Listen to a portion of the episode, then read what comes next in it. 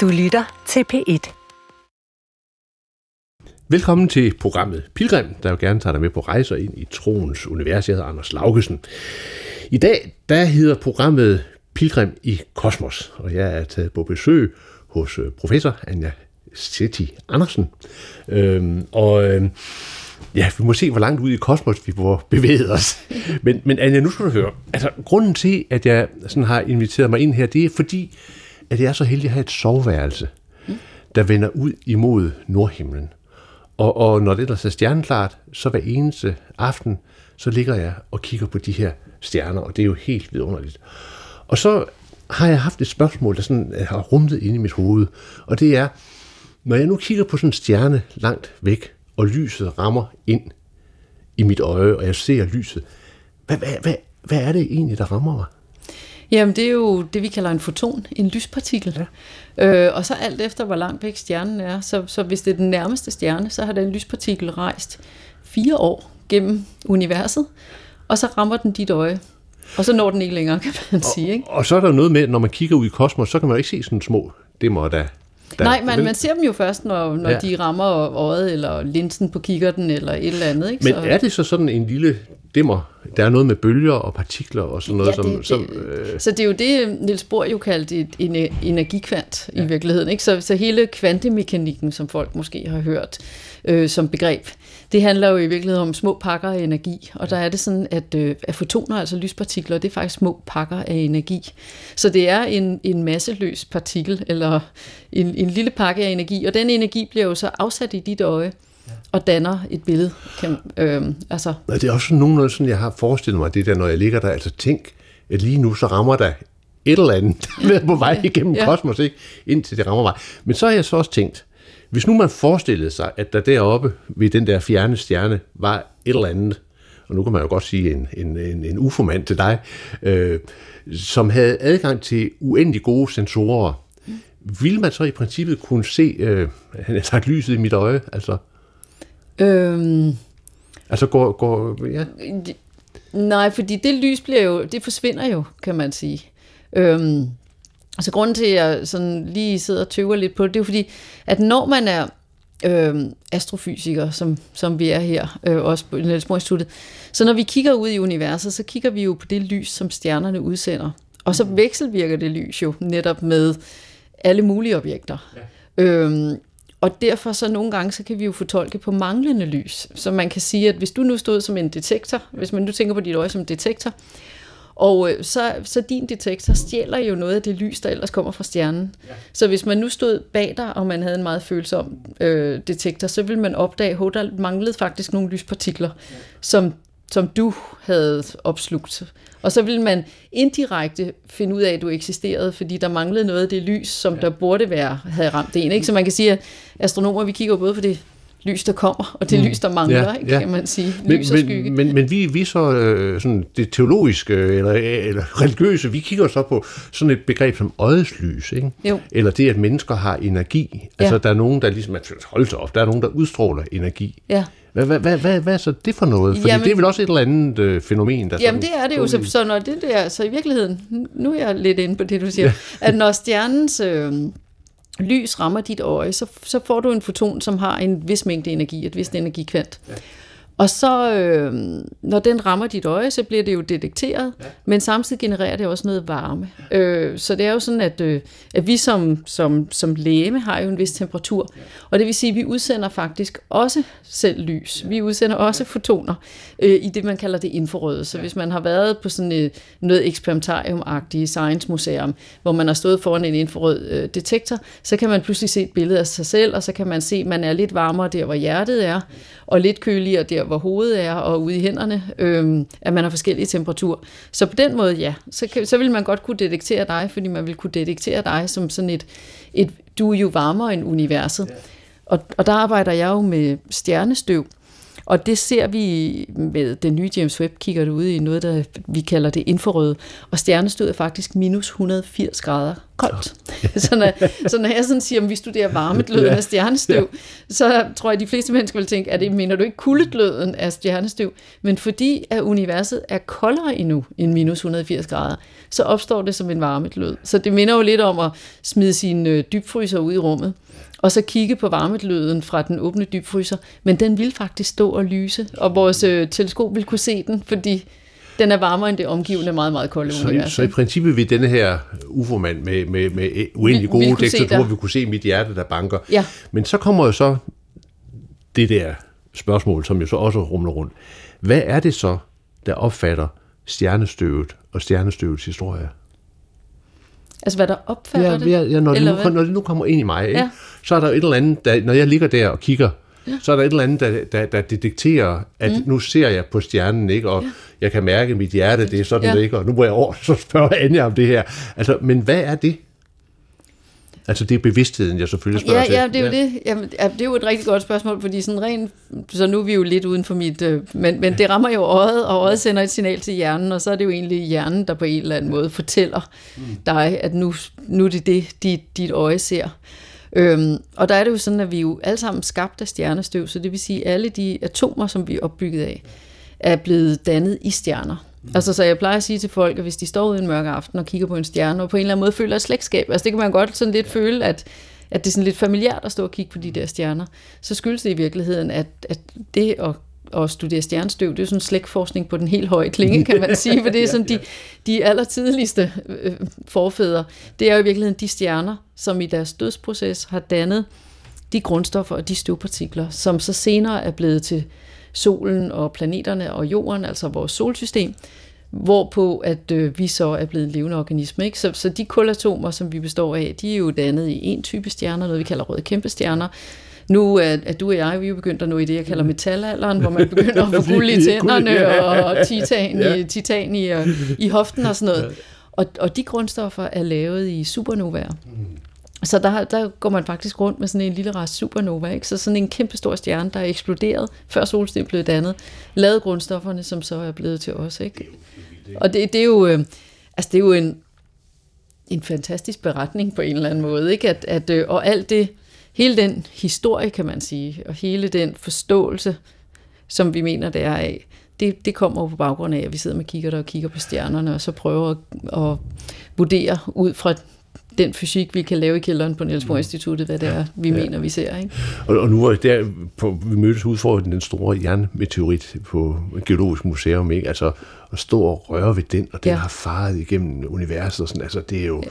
Og, og så det der med, at alle de der øh, partikler, alt det stjernestøv, det har samlet sig til Anja og til Anders, og øh, vi ser forskellige ud, og at vi har en eller anden, der kan detektere. Man ved jo ikke, hvad bevidsthed er endnu. Nej, nej, nej. Der er jo, ikke, der er jo ikke nogen, der ved, hvad, hvad bevidsthed er for noget. Vel? Vi, vi kan jo heller ikke...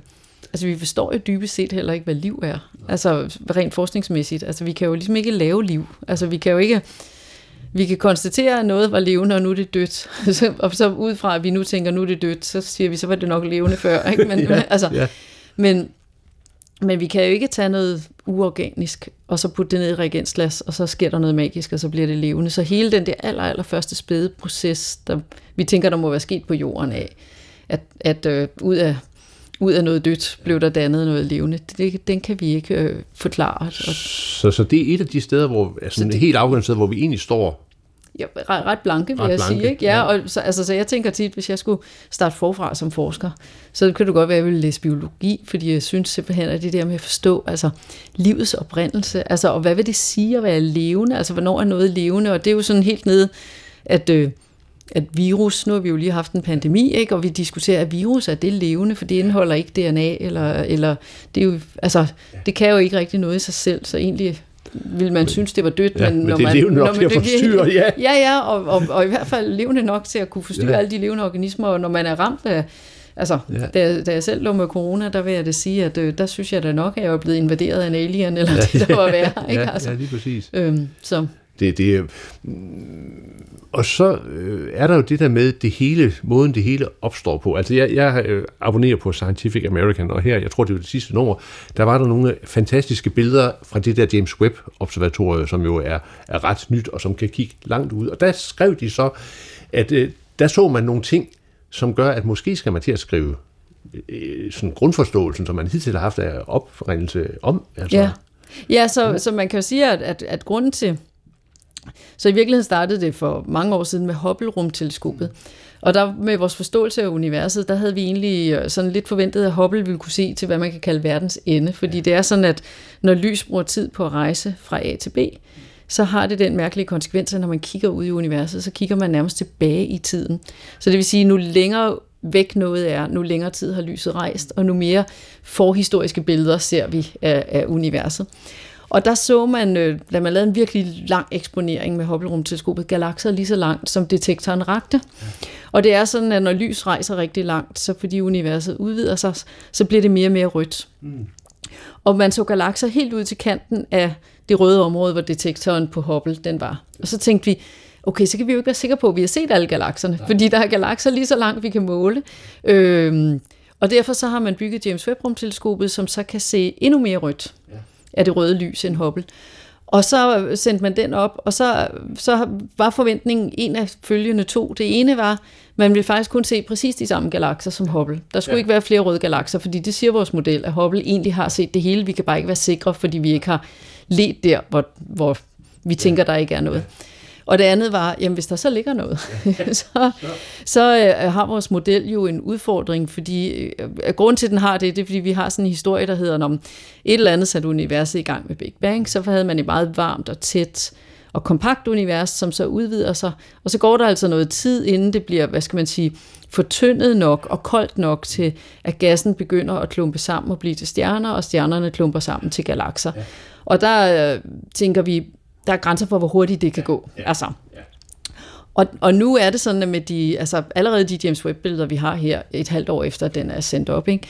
at der har vi fundet øh, galakser, som ligger lige på grænsen af, hvor vi stadigvæk tænker, det går. ikke. Men ja. hvis vi finder en, der ligger ikke særlig meget længere væk. Øh, og, og det kræver egentlig bare en længere eksponering. Ja. Ikke? Så, så, så, øh, så, altså, så inden for de næste par år, så må vi lidt se, om, om, om vores Big Bang-model enten kan nøjes med bare at blive justeret, ja. hvis det nu ikke er så galt, eller om den simpelthen helt øh, falder. Altså, øh, så derfor er det virkelig spændende tider.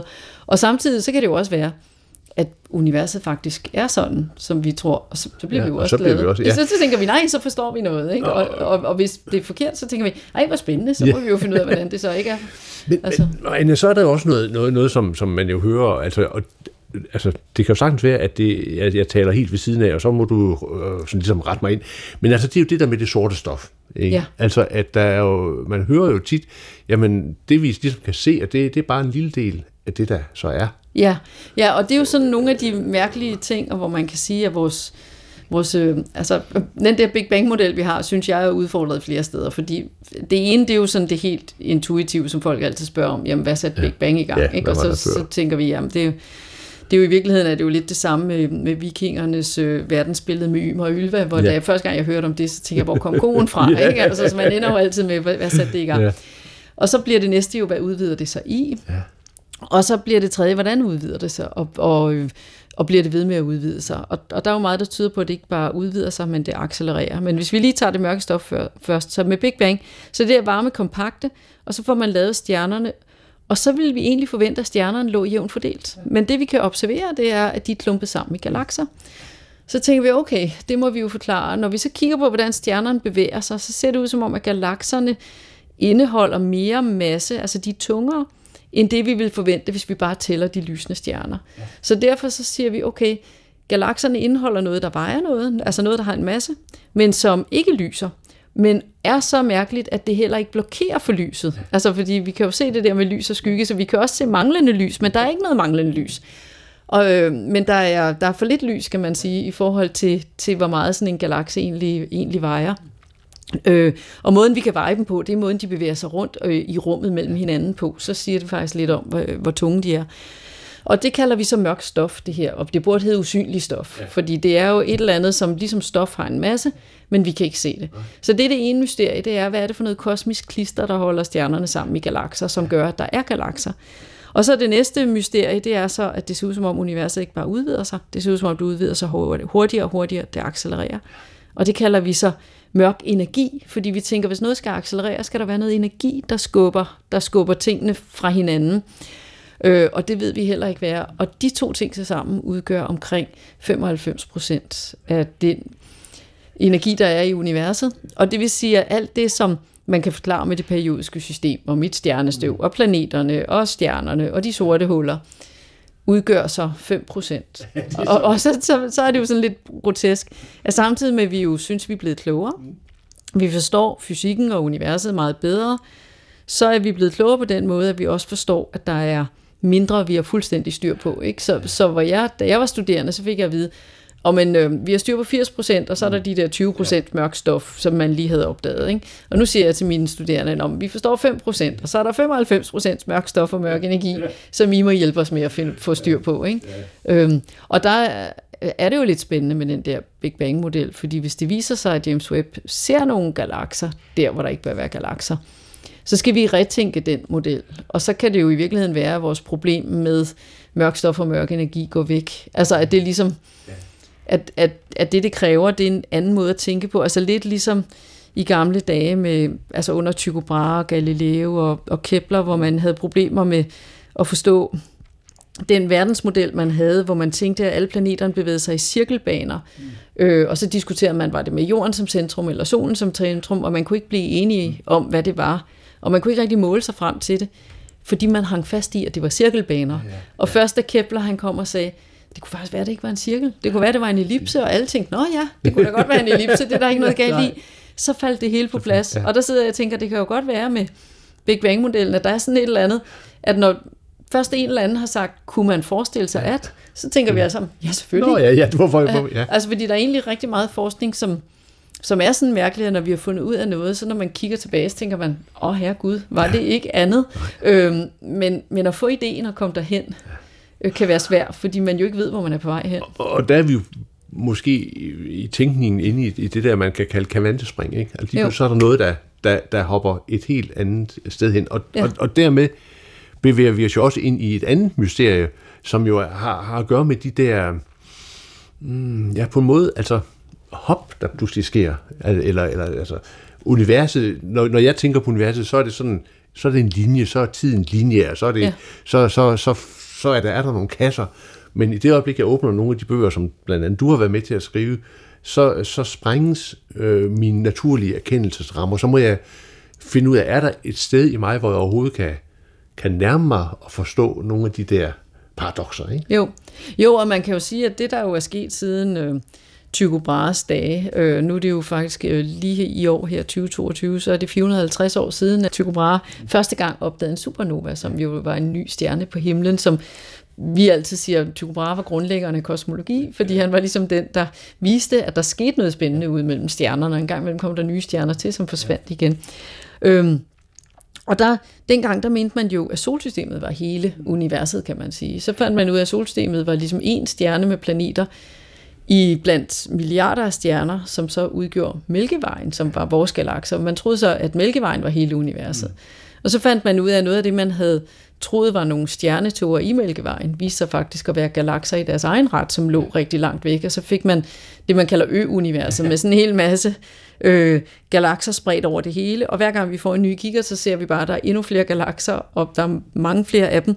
Så i virkeligheden tænker jeg, det vil være mest logisk for mig, hvis, at hvis der er et problem med Big Bang, så er problemet det, som det hele tiden har været i menneskets historie, at universet er faktisk meget, meget større.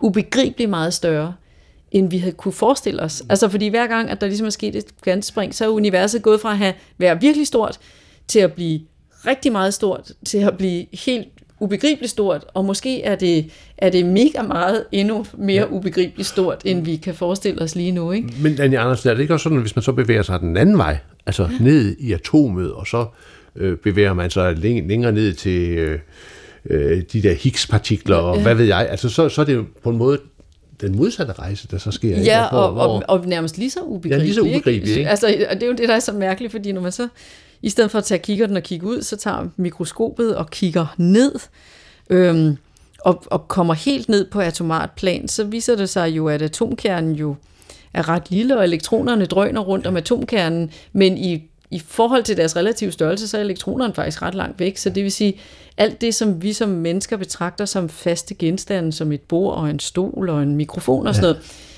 det er i virkeligheden rigtig meget tom luft, kan man sige. ja, altså, ja. Fordi så er der de der Ja. atomer og, og elektron, atomkernerne og elektron, som så er holdt sammen af nogle kernekræfter. Mm. Og så er det i virkeligheden de kernekræfter, der skubber tilbage mod os, som gør, at vi betragter det som fast. Men i virkeligheden er, er det rigtig meget ingenting, når man ja. går ned. Ligesom når vi går ud, så er det jo også et rigtig meget tomt univers. Ikke? Og så en gang imellem, så bliver jeg sådan ramt af, at jeg tænker, okay, hvis det er ingenting, der er den, hvad vil det så sige at være noget? Ja. Altså. Men er der så ikke også noget med, så forestår, for sker der en masse sådan, altså, andre partikler, ikke? Altså, Jo. der så også kommer og kommer til at hoppe og bevæge Ja. sig. Og, Ja, så, så, så lige nu tænker vi jo, at så ifølge kvantemekanikken, så, så er det sådan et vakuum, altså ingenting, det er tomrum. Det må faktisk godt have det, man kalder en nulpunktsenergi. Altså det vil sige, det, det må faktisk godt stå og fluktuere lidt. Og der forestiller vi os, at der sker det, at der bliver dannet det, vi kalder virtuelle partikelpar. Så der bliver altså dannet øh, sådan en, en, en plus- og en minuspartikel, ja. kan man sige, øh, og som så går hen og bliver til, altså, bliver til nulpunktsenergi igen, og så står det sådan og fluktuerer. Så, så en gang imellem er det to partikler, og en gang imellem er det bare øh, lidt energi. Ikke? Og, og, og, øh, og, og det er jo ja, det er svært at forstå. Altså, og, i- og i virkeligheden, det er jo også der, hvor det bliver spændende. Ikke? Det er jo nogle af de der sådan helt grundlæggende videnskabelige spørgsmål, som måske i virkeligheden er det, jeg tror, der driver alle forskere. Hvis man koger det helt ind til benet, der er det store spørgsmål, det er jo altså, hvad er, der, hvad er meningen med livet, og hvorfor er vi her? Ikke?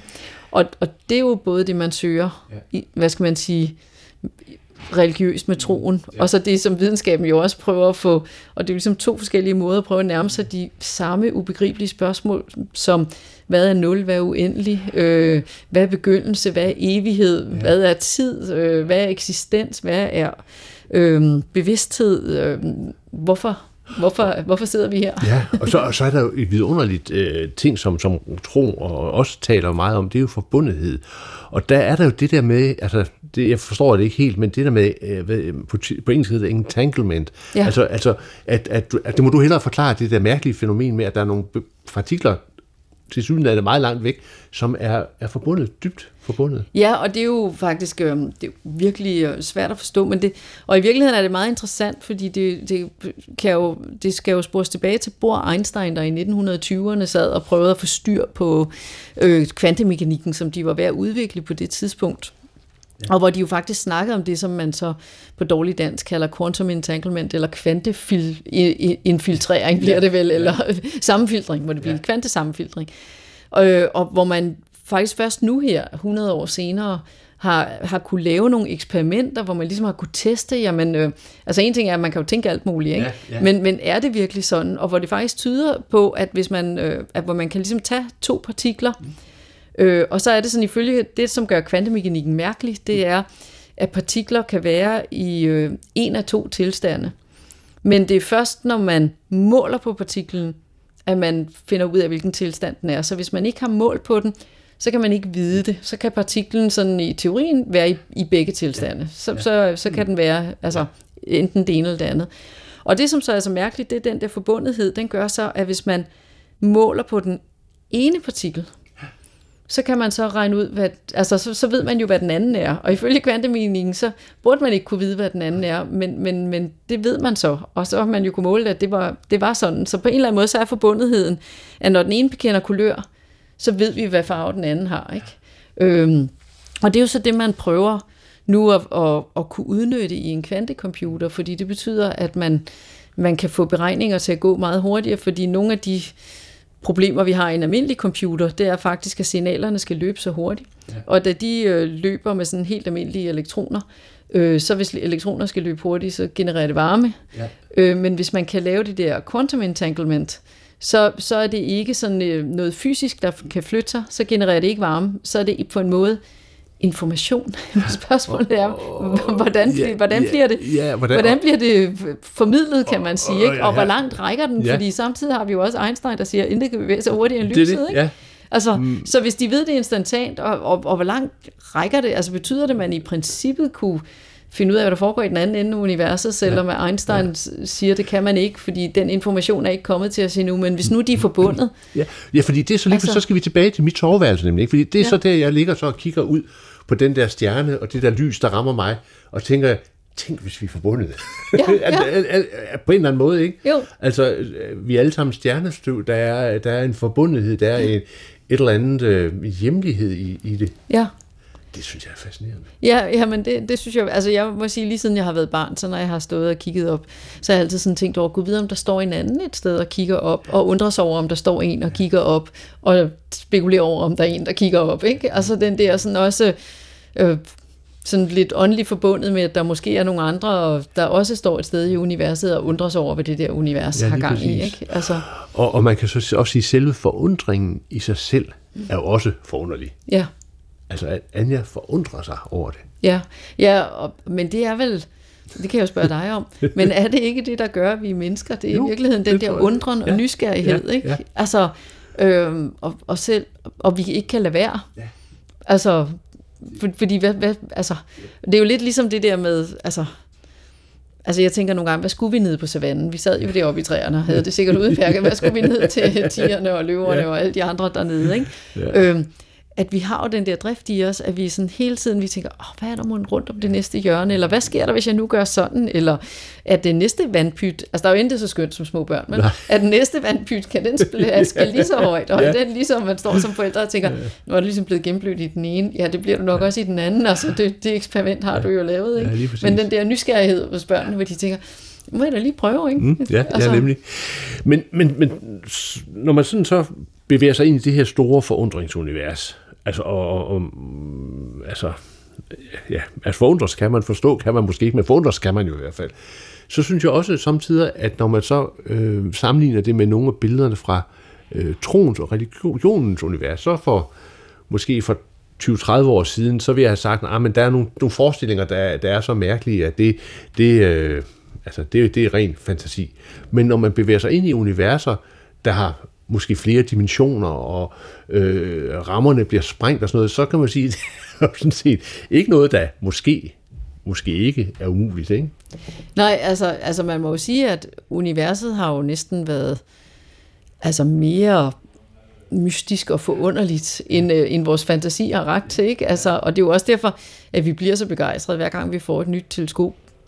Så ser vi jo både det, som vi sådan håber på at se, kan man sige, fordi vi bygger jo teleskopet, fordi det skal lede efter nogle bestemte ting, eller teste nogle bestemte teorier. Men vi får faktisk altid noget med i pakken, som vi ikke havde regnet med var der, altså hvor vi bliver sådan, "Åh, okay, hvad sker der lige her? Ikke? Altså, øhm, og, og opdager nogle ting, som vi jo ikke engang havde fantasi til at tro øhm, kunne lade sig gøre, eller ikke havde fantasi til at tro, ville komme til at observere, hvor det viser sig, at der har så en eller anden teoretisk fysiker i en lænestol med en, en pibe, og udtænkt kunne man forestille sig et eller andet, Ja. og skrevet en artikel om det, Ja. men der er ikke rigtig nogen, der har taget det alvorligt, fordi man jo netop tænker, at ja, hvem som helst kan jo tænke hvad som helst, men hov, det viser sig faktisk at, at holde vand. Ikke? Ja. Så, øhm, så, så universet er jo gådefuldt Ja, det er øh, det. på mange måder, det må man sige. Men når man så står der om natten, og, og det, det, det kan jeg høre, det er vi til fælles, det der med, at vi kan godt lide at stå og kigge op på stjernerne ja. Om natten, ikke? Øh, så samtidig så bliver jeg også ramt af, af sådan en øh, ærefrygt, kan man sige, eller en overvældelse af, hvor, hvor smukt det er. Ja. Ja, ja men, øh, men også hele det der, jeg, det, jeg synes det der øjeblik, når man, hvis man står ude en mørk aften og kigger op, så lige der, hvor ens øje skifter fra almindelig syn til nattesyn, øh, fordi så får man sådan en fornemmelse af, at stjernerne kommer tættere på. Altså hvis man står og kigger på Mælkevejen, så får man sådan en fornemmelse af, hov, der kom de hele meget tættere på, og man føler nærmest, hvis man ligger ned øh, på, en, på et liggeunderlag eller en solseng eller sådan noget, at man kan række hånden op og, og nå dem. Altså, så man føler så tæt. Og, og, og selvom jeg ved, når man, det, er jo, det er jo fordi, nu slår mit syn over til nattesyn, og det er rent bio, fysiologisk, at det, der sker, det er, at man inde i øjnene har nogle staver, nogle tapper, og det ene er hvad hedder det, øh, følsomt over for øh, lys og mørke, og det andet er farvefølsomt. Og det, der sker, når der ikke er så meget lys, det er, at farvefølsomheden slår fra. Det er derfor, vi har det der ordsprog med i mørke, alle katte grå. Ja. Det er, når farvefølsomheden er slået fra, så kan ja. vi faktisk kun se sort-hvidt. Men det betyder, at vi så kan se mere kontrast. Det kender man jo, hvis man går ud i en skov, så er det helt mørkt i starten, og så pludselig kan man jo godt skælne alt muligt. Ikke? Det er, fordi man har fået nattesyn. Så man skal altid huske, når man går ud og kigger stjerner, man skal være ude mindst 10 minutter, og gerne længere, så ser man pludselig øh, meget mere, og får jo også en meget større naturoplevelse, fordi så pludselig kan man også registrere meget mere af, af naturen, øh, også den på jorden, og ikke bare den, den i himlen. Og selvom jeg godt ved, det er det fysiologisk, så synes jeg alligevel, det er magisk, og kan blive sådan helt øh, sådan æresfrygtig, og tænke, nej, hvor er det, og nu kommer de herned øh, til mig, de der stjerner, ja, altså. Ja. Øhm. Og, og, og, og, og lige præcis det øjeblik, eller, eller jeg skal måske, øh, jeg vil godt dele en anden lille historie med dig, som jeg bare synes er helt fantastisk, som har berørt mig, rørt mig meget. Jeg sad ude ved en øh, måneformørkelse ude på Tustruphøjene, mm. øhm, og de normale måneformørkelser, der står månen så lige ind for, for indgangen. Ikke? Men, men den her måneformørkelse, det var en lidt anden, anden cyklus. Og så sad vi der, det var, det var skyde, og så gik det fra. Månen stod godt nok lidt til venstre, men så stod Mars lige ud foran mig, og så gjorde jeg sådan her. Så stod Jupiter vinkelret ind. Og det var sådan et, et, et øjeblik, hvor jeg tænkte, hold op, Altså, tænk, at jeg får lov til... Måske er der nogen, der har regnet den her ud på forhånd, ja. ikke? Men, men det der øjeblik af, af stor skønhed. Ja. Og det, som jeg så tænker, og det er jo så det religiøse sind, der, der begynder at, at, at, at ligesom være der, det er, jamen, øh, måske er det meningen med det hele. Ja. At universet er skabt med skønhedens fortegn. Ja, ja men det kan, det kan jo godt Altså, fordi, altså, jeg er jo sådan... Øh, Øh, altså både, at jeg, jeg er nysgerrig på at forstå fysikken og alt muligt, men jeg kan jo også finde på bare at sidde og kigge på de der smukke optagelser, altså billeder fra Hubble-rumteleskopet af James Webb, bare på grund af æstetikken i det. Altså du ved, hvor jeg bare sådan tænker, hold da op, hvor er de bare smukke, de der spiralgalakser, ja, ja, ja. Og, og, og hvor er de bare altså, fantastiske at kigge på, ikke? Altså, og, og det er svært at forstå, at de er så store, og, og man sidder og tænker, hvad er det gang i alt det der stjernestøv, der er i spiralarmen og sådan noget. Men det er bare et virkelig smukt skue. Altså, så, så, så jeg synes, der er meget æstetik, og det er vel også det, der har gjort, at man har lavet stjernebilleder og digtet billeder om det. Det er jo i virkeligheden, at, at det taler til os, sådan skønhedsmæssigt, og og historisk har man jo også sådan ligesom sagt, når man himlen er Guds, og derfor er den perfekt, og, og skønheden i himlen, og så urværket, altså planeterne jo, der går fuldstændig regelmæssigt, og månen, der gør det, månen skal gøre, og det gør den sådan efter en, en veldefineret timeplan og sådan noget, ikke? At, at der er jo også noget forunderligt i den der rytme, den regelmæssige rytme, at der er nogle ting, man faktisk kan stole på, øh, kommer igen, ikke? Og, og det du lige fortalte med månen og Mars og Jupiter, der tænker jeg, at det er jo det magiske med de der planetmaskiner, som man lavede der for nogle hundrede år siden. Ikke? Der er en inde i Rundetårn, og der er nogen nede i, i øh, kælderen på Rosenborg. Øhm, hvor, hvor kongen jo ligesom havde, og så med diamanter og rubiner, ja. og så kunne han sidde og dreje på den, og så kunne han sådan se, om, hvor stod planeterne henne, og så kunne han gå ud, og så kunne han se, om det er rigtigt, der står Jupiter, og der står Mars, og der er månen, ikke? ja. Altså, ja. Øh, men, men jeg tænker på det der, altså stjernestøvet, ikke? der har samlet ja. sig som Anja og Anders, og øh, noget stjernestøv har så samlet sig i hjertet, der sådan kan føle og er sensitivt, og, og, øh, og pludselig så, så sanser det her stjernestøv skønheden i stjernefremlen. Ja. Det er da helt fantastisk. Altså, det, altså tænk, at, at at det er sådan, at det kan være sådan. Ja, ja men det er jo og det er svært at forstå, og ja. samtidig så kan jeg ikke lade være med at tænke over det der, øhm, som nu siger man jo på dansk, at jord er kommet til jord ja. skulle blive, men på engelsk siger man jo from dust to dust, ikke? Ja, ja. hvor jeg tænkte, det har jo så vist sig at være mere bogstaveligt rigtigt, end de nok havde tænkt billedligt. Ja, ja, altså, præcis, ja. øhm, og, og det er jo også bare helt fantastisk, hvor, hvor jeg sådan øh, tænkte, dem der skrev det ned, havde nok ja. ikke tænkt, det måske Nej. var helt så hvad, hvad, hvad, bogstaveligt. Anja, hvad, hvad, hvad tænker du selv, når du sådan, altså, når du sådan bliver taget af den der forundringsbølge og når til, til grænsen? Altså, hvad, hvad, hvad, jo, men altså, så på en måde synes jeg jo, at det er sådan enormt smukt, at der er sådan et stort kosmisk kredsløb, hvor der bliver dannet nye stjerner, og, i, og det, der gør stjernerne lyser, det er, at de laver et grundstof om til andre grundstoffer, Og når så stjernen ikke er der mere, så bliver alle de nye grundstoffer, de bliver så spredt ud i galaksen og bliver til nye stjerner og planeter. Så der er sådan en stor kosmisk kredsløb, sådan en genbrugskredsløb. Øhm, og det synes jeg sådan er meget smukt, og vi er jo så en del af det. Og det ser jeg egentlig lidt som det samme. Altså, øhm, jeg har altid sagt til mine børn, og de synes, det er enormt mobilt, så jeg tror ikke, det kommer til at ske, at når jeg dør, så synes jeg, det kunne være enormt fint, hvis de plantede sådan et lille æbletræ, ja. og så kunne sådan ens oldebørn komme og plukke et æble og ja. sige sådan, øh, oldemor smager godt ja, i år, ja, eller et ja, eller andet, ikke? Ja. Og de synes, det er, ja. det tror jeg ikke kommer til at ske, men jeg synes bare, der er på en eller anden måde noget meget smukt i det der, at, øh, at de kulatomer, der er i mig, der var også nogle af dem, der var i dinosaurerne, og der er, altså, at, at, at vi sådan deler en cyklus på en eller anden måde. Det er vel måske det, der tiltaler mig. Ikke? At, ja. Fordi ellers er det svært at forlige sig med, at det slutter for en jo. Ja. Så, man vil jo, så det er jo sådan en, jeg ved ikke om det er sådan en idé om et evigt liv, men i hvert fald, at, at, øh, at det går igen. Ja, ja, lige præcis. Men der synes jeg jo så også, når man, når man, når man sådan, øh, når man sådan lever et liv i, i, i forundring, altså ikke bare over stjerner og kosmos, men også over øh, tilfældigheder, over mm. mennesker, man møder, over... Øh, for eksempel, jeg har haft en, jeg har haft en vidunderlig dag i dag igennem København. Jeg synes, der har været så mange søde mennesker, der sådan har mm. smilet, ikke? At der har været sådan, jeg synes, der har været stor... Altså, der, jeg har oplevet stor glæde i de der sådan øjebliksmøder. Ja. Og der tænker jeg lidt, jamen alt det, at det er for mig, peger det ud på noget mere. Mm. Altså, altså at, at det bare er, om man så må sige, øh, hvis du er biologiske processer, der så registrerer og så øh, banker hjertet lidt, det er altså for fattigt i, i, i Ja, i altså, altså jeg har jo, og det har jo ingen forskningsmæssig belæg for, jeg har sådan, jeg plejer at sige, altså det gælder om at give god energi til universet. Ja, ja, altså fordi ja. jeg sådan tænker, at det man ligesom giver fra sig, det er ja. på en eller anden måde det, man får igen. Mm, altså, ja, så, ja. så man skal tænke lidt over, hvad det er, man ligesom sender ud. Fordi ja, ja. På en eller anden måde, så er det jo det, der kommer ja. tilbage og, og rammer en. Ikke? Ja. Øhm, og man vil jo opdage, hvis man går øh, rundt på gaden og smiler. Ja. Altså kommer folk jo til at smile, ja. uanset om de vil eller ej. Det kan godt være, at de tror, man er lidt halvtosset, fordi man går der og smiler, ja. ikke? men de kommer selv til at smile. Det men, smitter. Men, men jeg tænker på, om, om de der ting, altså det med, med skønhed, eller det med med smilet, eller det med evnen til at forundres og sådan. Altså, øhm, jeg ved ikke, altså peger det for dig hen i retning af en eller anden øh, gudsforestilling, eller noget større, eller...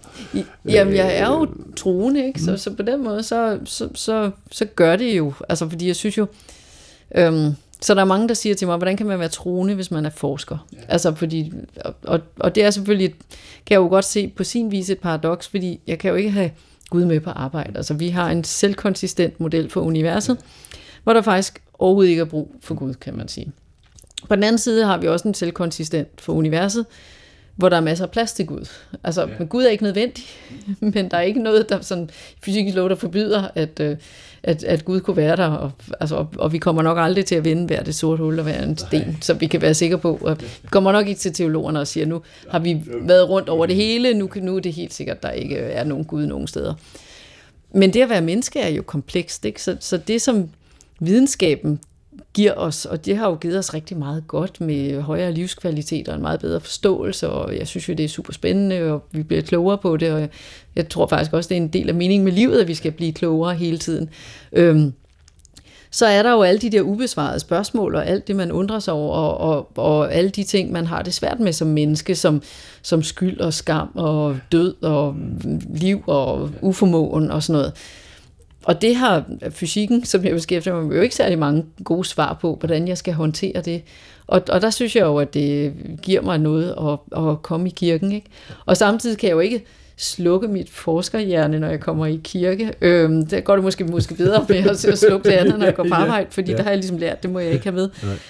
Så der sidder jeg jo sådan og, og tænker, det er alligevel virkelig interessant det der med, at i kirken, det er jo den samme tekst, man læser Ja. Altså det, det går igen hver andet år, ikke? Og så er det den samme tekst. Men, og så, så, så tænker jeg, hvordan kan den blive ved med at være interessant? Og så må jeg bare konstatere, det er den. Og den er også interessant for mig, fordi det er en ny præst. Eller jeg er et nyt sted i livet. Eller præsten, hvis det er den samme præst, er et andet sted i livet. Og derfor er der en ny fortolkning på teksten. Øh, som man kan bruge sådan almindelig menneske til at sidde og, og undre sig over. Ikke? Øh, og, i, og, og i virkeligheden, så, så det tro gør, det er jo også på en eller anden måde sådan håbet om, at, at der er en eller anden højere end en, og jeg tror faktisk måske i virkeligheden også, det kan være meget sundt som menneske, at have en tro på, at der er noget, der er større end en. Altså, så man ikke bliver, ja, altså, gør sig selv, ja. ophøjer sig selv ja. til sådan det allerstørste, men man ligesom sådan tænker, når man er faktisk øh, en del af, af noget større, ikke? Øh, men, men der er jo også rigtig meget, synes jeg, i, øh, i, i kristendommen med næstekærlighed og, og sådan tilgivelse, ikke? At, at, øh, og hele, altså Jesus, som jo er, er fantastisk, og så en virkelig irriterende rollemodel, fordi barnet er så ufattelig høj, ja. og man bare sidder og tænker, ikke? Den, kunne det ikke bare være, som man kunne nå ja, en gang imellem? Hvorfor er den altid så høj? Ikke? Ja.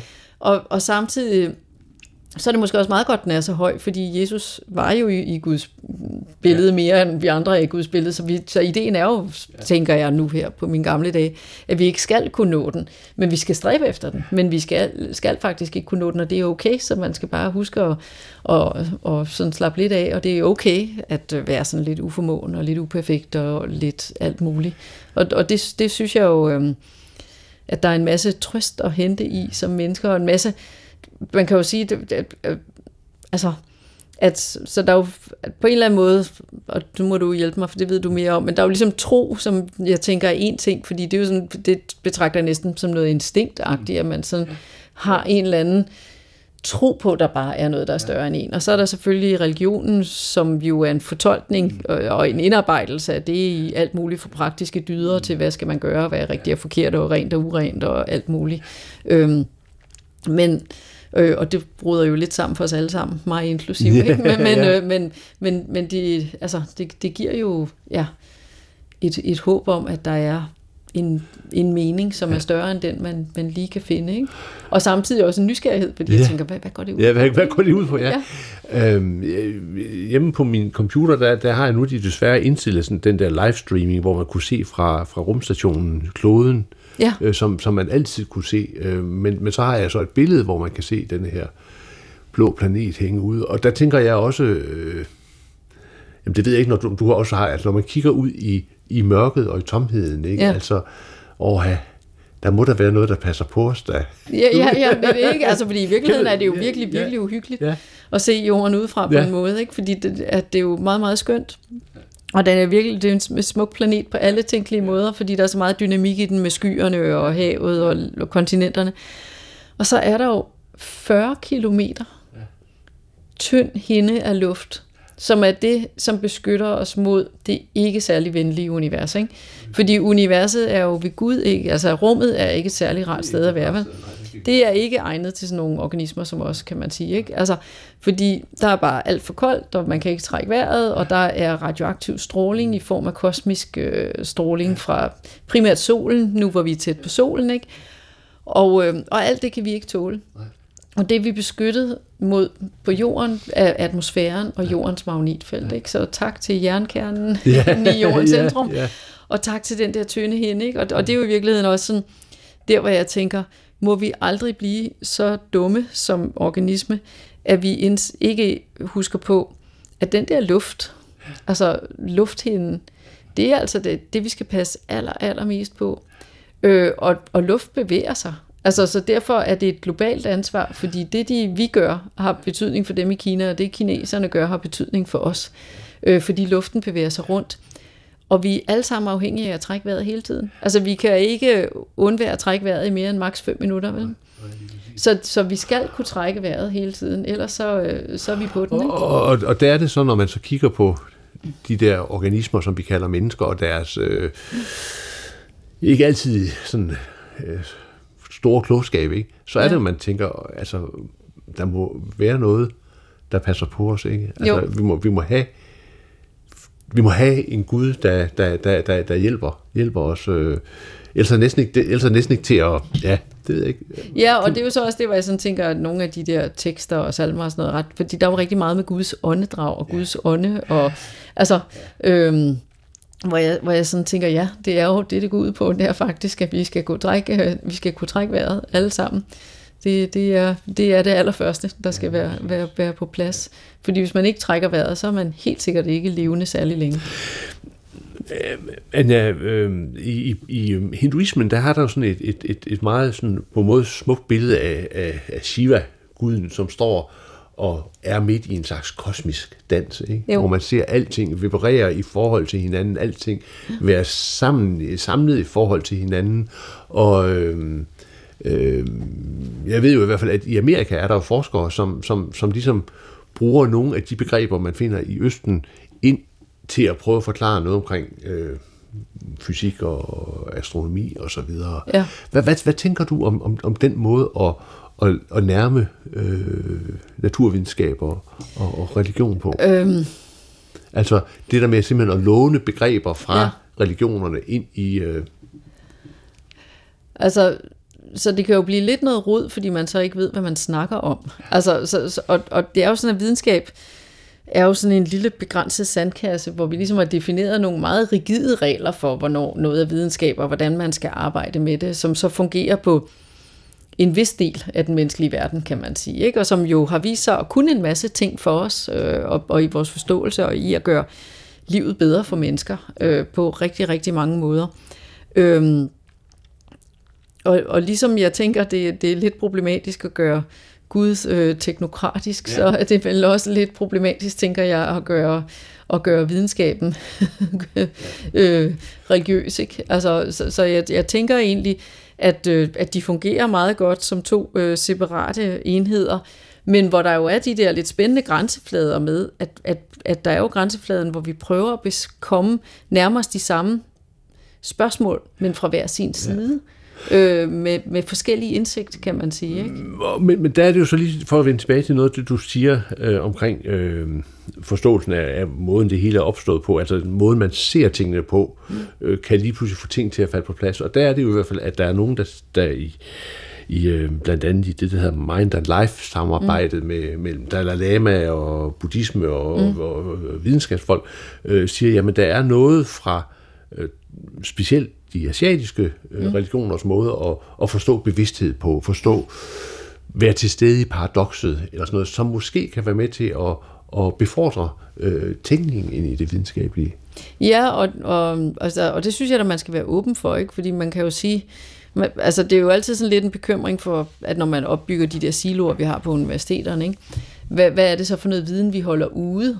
Også. Altså, fordi ja. der kan jo være rigtig meget god viden, vi holder ud. Altså, ja. i, da universitetet blev grundlagt, blev det jo grundlagt som en mesterlæreruddannelse for mandlige teologer, ikke? Altså, så, så der, øh, og kvinder måtte ikke komme der, og alt muligt, og der har man så langsomt åbnet op, og det tror jeg, vi alle sammen i dag er enige om, at det var en god ting. Og det skal man jo nok fortsætte med, vil jeg sige, og blive ved med hele tiden at udvide, for at være sikker på, at vi ikke holder noget viden ude, bare fordi vi sådan har besluttet os til, at, at den viden kan man ikke, ikke bruge til noget og ikke blive klogere af. Altså, for, fordi det er jo lidt interessant det der med det, vi kalder videnskabsmænd, altså Tycho Brahe og, og, og hvad hedder det, H.C. Ørsted og, og andre, de var jo faktisk øh, meget, meget religiøse også, og havde jo et religiøst syn på, altså de udforskede jo, øh, Tycho Brahe udforskede jo universet af religiøse grunde for at vise Guds øh, skaberværk.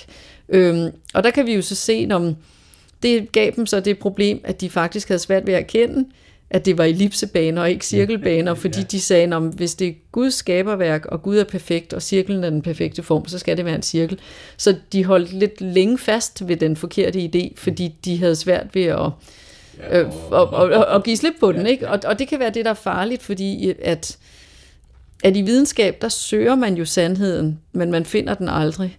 Og, og, og der er jo lidt forskel på, hvordan folk kan være troende, fordi nogle er sådan søgende troende, kan man sige, ikke? og så minder det jo om videnskab. Men der er jo også nogen, som er så fast ja, ja, så i troen, har, har man, de har fundet sandheden, de har fundet sandheden. Og, og, de, og de kan ikke rykkes i sandheden, og, og, og så er det ikke så godt at få ind i videnskaben, kan man sige, øh, fordi at, at videnskaben jo kun trives ved hele tiden at sige, at vi har ikke fundet sandheden, vi, vi, er, vi, vi nærmer os sandheden, men vi er fuldstændig åbne for, og nu kommer der nogen, et, et observation eller et eller andet, som gør, at det her, det viser sig at være forkert, og så lader vi det falde. Og det, øh, det, sådan er det jo ikke i religionerne i hvert Nej. fald. Altså, nej, at, at der, altså, nej. altså jeg, jeg, jeg tænkte, der skal være mange, mange stærke, hvad skal man sige, videnskabelige beviser, så, og jeg tror ikke, det vil rykke ved noget, hvis der nu kom et eller andet videnskabeligt bevis, der kunne vise, at Jesus blev ikke korsfæstet. Han kom til Indien og fik en masse børn, Ja, og man kunne ja, ja, ja. Eske Villerslev kunne med DNA-analyse vise, Ja, at, ja, øh, ja. at øh, alle Jesus afkom, de gik rundt og havde lagt, lavet, lavet en stamme eller Ja, et eller ja, andet. ja. Ikke? Det tror jeg faktisk ikke ville flytte noget. Nej, det Altså ved rigtigt. kristendommen, jeg Nej. tror simpelthen ikke, det vil ikke, det vil ikke flytte noget som helst. Vel? Øhm, og, og så, så der adskiller øh, tingene sig lidt. Ikke? Øh, Så, så det er der, der kan jeg se nogle farer ved at tage det ind. Ja. Men samtidig så, så er der jo også, hvad skal man sige, det er jo igen det der med religionerne og troen, hvor man kan sige, at troen er jo sådan søgende, i hvert fald sådan, i, i mit, der er tit mange øh, journalister, der så siger, Nå, hvor troende er du så på en skala fra 1 til 10? Hvor jeg sådan tænker, jamen, Ja, altså for man- mig er det måske sådan lidt, Ja, øh, apropos det kvantemekanik, vi snakker om, at, at det er sådan noget, man er eller ikke er. ja, ja, Så kan man tvivle i troen, ja. men man tvivler jo, fordi man er troende. Ja, ja. Altså, Ja, og man kan være stærk i troen, men, men man er jo Men- stadigvæk man troende på en eller anden ja. måde. Ja, Altså, lige så, så på en eller anden måde, så er det jo noget, man er, øh, uden man måske helt kan forklare, hvorfor man er det. Ikke? Og, og det der med at være troende, øh, i hvert fald i vores kulturkreds, så har det jo også ofte noget at gøre med et eller andet jeg-du-forhold. Ja, Altså at man, eller oplevelsen af at være det, det man så kalder et Guds barn, men altså øh, at, at man, man på en måde kan tilgå verden med en tillid, fordi man, man hviler i en, i en eller anden øh, form for relation. Øh, hvad tænker du, det betyder øh, for os måske som, som videnskabsmand, der står, eller videnskabskvinde, der står og kigger ud i det, i det mørke univers, og hvor øh, øh, redselen for det store vakuum jo ligger øh, på en måde lige om hjørnet. ikke? ja. Jo, jo, så på den måde, så, så, så giver det jo en en platform, ja, tænker jeg. Ja. Altså at, at, at stå på, ikke? som er sådan lidt tryg. Ikke? Fordi ellers, altså hvis man tager sådan, virkelig sætter sig ned og kigger på den naturvidenskabelige forklaringsmodel for universet, så er, der jo, så, så er det jo ikke, det er jo hverken hyggeligt, Nej, eller så særligt, der er ikke særlig meget trøst at hente. Nej, vel? nej. Det, og, og, så, og, og der foregår jo rigtig, altså så eksploderer en supernova, det kan vi jo glæde os over, når vi sidder med guldplumper ja. I tænderne og sådan noget, mm. men fordi så fik vi materiale til det, men det har været rigtig skidt for alle dem, der var for tæt på, kan man sige. Ja, og supernovaen er jo ikke ond. Den, Nej. den er jo bare Den- underlagt den fysikkens love. ja, altså den ja. kan ikke gøre for, at den eksploderer, og det, ikke er, det går hårdt ud over alle dem, der er i nærheden. Altså, det, det er jo bare noget, der sker. Og, Øh, og, og, ja. så på den måde virker det sådan ret kynisk, øh, Ja. det der foregår ude, i- ude i universet, hvis man bare kigger på det. Ikke? Og man kan jo sige, at hele den der, altså spørgsmålet er, er der kosmisk orden, eller er der kosmisk uorden, Orden, ja. entropien, ikke? Altså hvad, på vejen til større og større uorden, eller Ja. hvad, ikke? Altså det er jo også noget, der... Der, ja, og, og jeg, altså, en, en gang imellem, så tænker jeg, er det der univers i virkeligheden bare fuldstændig kaotisk og noget værre rod, ikke? Fordi man kan sige, som fysiker, altså på en måde, en gang imellem, så bliver jeg sådan ramt af tanke om, det at universitetet blev grundlagt som den der mesterlæreruddannelse for mandlige teologer, altså om det stadigvæk gennemsyrer os så meget, fordi at specielt øh, astronomi startede jo som astrologi, men da det så kom ind på universiteterne, så var det jo ligesom at vise Guds skønhed i universet. Altså på en eller anden måde vise det smukke og det logiske i universet.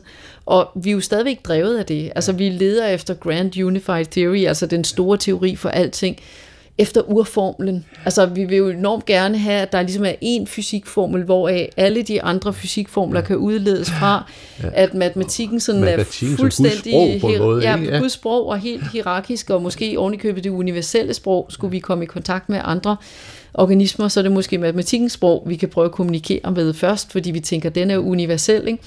Og alt det lyder jo guddommeligt. Altså det der med, at matematik er universelt, og fysikkens love er alle steds nærværende, og virker under de samme betingelser i alle hjørner af universet og sådan noget. Ikke? Så tænker jeg, kan det være, at vi leder efter orden i et sted, hvor der bare er rød og kaos, men at vi, vores hjerner bare er sådan, så vi, vi vil skønhed, og vi vil orden, og så vi, har vi sådan nogle lidt blinde vinkler for det andet. Det, det prøver vi at ordne os ud af, kan man sige. Tror du, Anja, øh, at man altså måske på et tidspunkt kommer og siger, jamen, øh, der er noget, der tyder på, at, at, at der er en, et fortegn i universet. Skønhed, af kærlighed, af en retning af, af ja, godhed måske. Eller, eller er det, tror du, det er noget, vi ligesom tilskriver? Altså, øh, altså det er vel noget, vi tilskriver, og samtidig er vi jo en del af universet. Ja. Og vi er, jo, vi er jo skabt af universet, og altså, så vi er jo, vi er jo også universet. Ja. Altså, så, så på en eller anden måde, så, så tænker jeg jo også, altså det der med, når man står og kigger på stjernerne, og så kan man jo faktisk godt føle et vist slægtskab, og så kan ja. jeg komme og sige til dem, der er faktisk også et vist slægtskab, fordi ja. Den har også nogle af de kulatomer, som du har, som kommer fra en supernova, ja. der, der eksploderede for hmm. 7 milliarder år siden, ikke? Øhm, så, så derfor kan man vel ikke helt udelukke, at der godt kan være noget større, tænker jeg. Og, og, og i det perspektiv, så kan man jo med en vis ærefrygt måske sige, jamen, øh, øh, universet har bragt os hertil, hvor vi så er i stand til at føle kærlighed og skønhed og, mm. og tillid, og øh, måtte vi være i stand til at værne det, som universet med store møje har fået frembragt, frembragt ja. indtil nu, ikke? Jo. Anne Andersen, tusind tak, fordi jeg måtte øh, gå en lille tur rundt i kosmos med dig. Det, det var det været spændende. Jamen, uh, tusind tak, fordi ja. du ville komme her ja. på mit kontor. Herfra er det Anders Laugensen, der siger tusind tak, fordi du har lyttet med. Øhm, gæsten i dag var professor Anne Andersen. Øh, jeg hedder Anders Laugesen, og forhåbentlig på genhør om en uges tid. Gå på opdagelse i alle DR's podcast og radioprogrammer. I appen DR Lyd.